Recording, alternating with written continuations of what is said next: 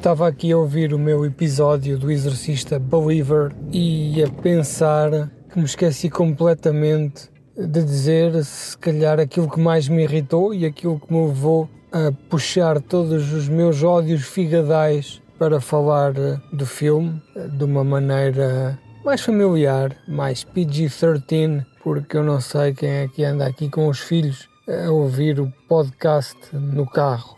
Este filme promove-se como sendo o regresso de Pazuzu e também o regresso de Ellen Burstyn, que é a mãe uh, de Reagan no primeiro filme.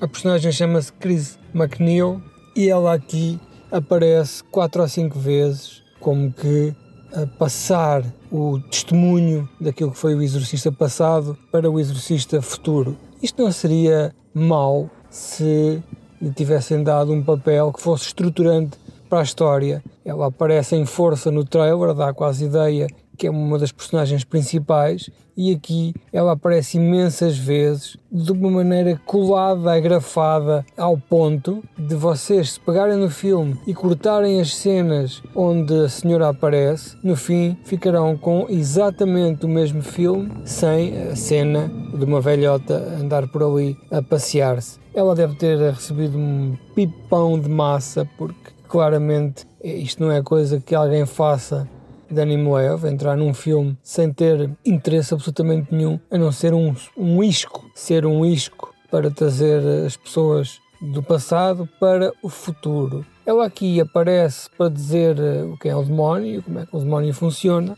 que não quer ter nada a ver com isto. Fala também da sua filha Regan, que acaba também por aparecer no fim para passar mais um bocadinho de azeite de nostalgia gratuita por cima deste filme. Eu não sou, como vocês sabem, anti-nostalgia, até porque é um dos meus alimentos preferidos e eu vejo filmes que são péssimos, que são horrendos, o fundo do barril raspado e como eu os vi em jovem, eu continuo a gostar deles não é porque eh, o filme seja melhor do que era, ou porque o filme antes era bom e agora era mau, ou porque eu sou se calhar diferente nos gostos, é porque eu aplico o meu agrafador de nostalgia e consigo colocar-me com os olhos de uma criança de 12 ou 13 anos. Mas neste caso, soa a traição. Alguém nos atraiu com promessas que depois não se materializaram. No final do filme, vou dizê-lo, não quer saber, não sei se isto é spoiler, se não, não há de ser spoiler, aparece a Regan. Estava a dar um beijo à mãe, porque a mãe, entretanto, andou o filme todo a dizer que ela abandonou, ela não quer saber disto, ela não quer fazer parte desta história, que ela escreveu um livro e a filha sente-se mal com isso. Enfim, eh, digamos que só devem ter conseguido convencer a rapariga a aparecer, dar um beijo à mãe e créditos finais. A senhora aqui fica maltratada, o demónio espeta-lhe um crucifixo hum, em cada olho e que faz com que ela perca a visão e rapidamente fique como no Halloween eh, Kills, fica o filme todo numa cama de um hospital, como se estivesse remotamente a ver os acontecimentos e a pressentir tudo. Bom, uma fantochada, uma parvoíce.